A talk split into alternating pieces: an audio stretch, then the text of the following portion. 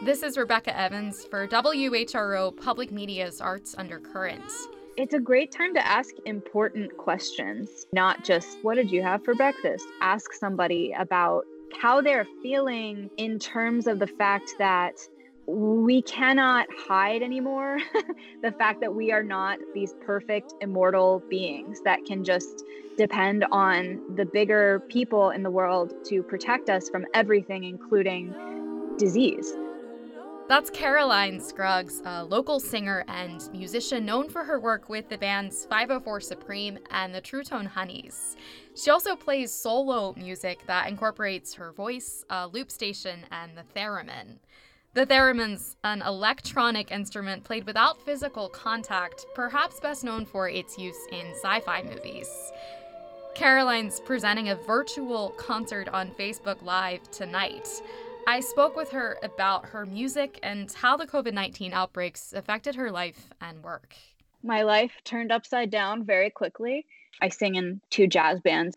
We had a ton of gigs lined up that I was really depending on to pay my bills. And like that, like at the drop of a hat, just in the span of three days, all of them got canceled. All of a sudden, I have pretty much no income coming in, which is very scary. But it has been so cool to see there really has been a sense of solidarity and the need to experience live entertainment and live music. There's just so many organizations that have come together to promote virtual shows. What kind of stuff are you performing on Thursday night? So on Thursday, I am going to be performing all of my own original music. I have brought back a lot of songs that I haven't played in a while that I have been playing during this time as i was singing them i realized i had this like moment of realization of how relevant the lyrics are to right now and what people are going through. I'm really excited to bring this stuff back to light and hopefully have people really listening to the lyrics and having it help them maybe feel less alone or or process their experience right now a little bit better and realize that everything that anyone is going through right now is a completely normal human response to what is going on and that we are all in this together. Why did you decide to learn the theremin?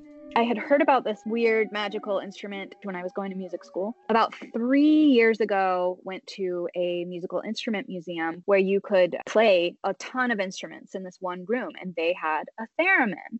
I got to play it for like 30 seconds. Of course, it sounded terrible, but something clicked in me right then. And I just thought to myself, this is my instrument. Caroline said that she'd never been drawn to an instrument like that before. A big part of it was how voice like the theremin sounded.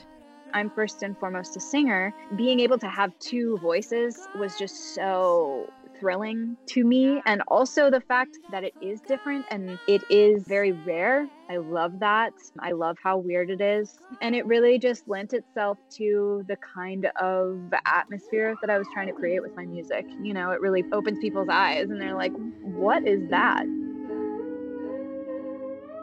Before we hung up, I asked Caroline what she thinks we can all do today to stay connected and feel a little bit more human make something, anything, whether it's a short story or a doodle. It doesn't matter if you're artistic, you have the creative gene because you are a human person. So you should exercise that. It'll make you feel more empowered. That was Caroline Scruggs, local singer, artist, and theremin player. Catch her show tonight at 6:30 live on her Facebook page. For WHRO Public Media's Arts Undercurrent, I'm Rebecca Evans.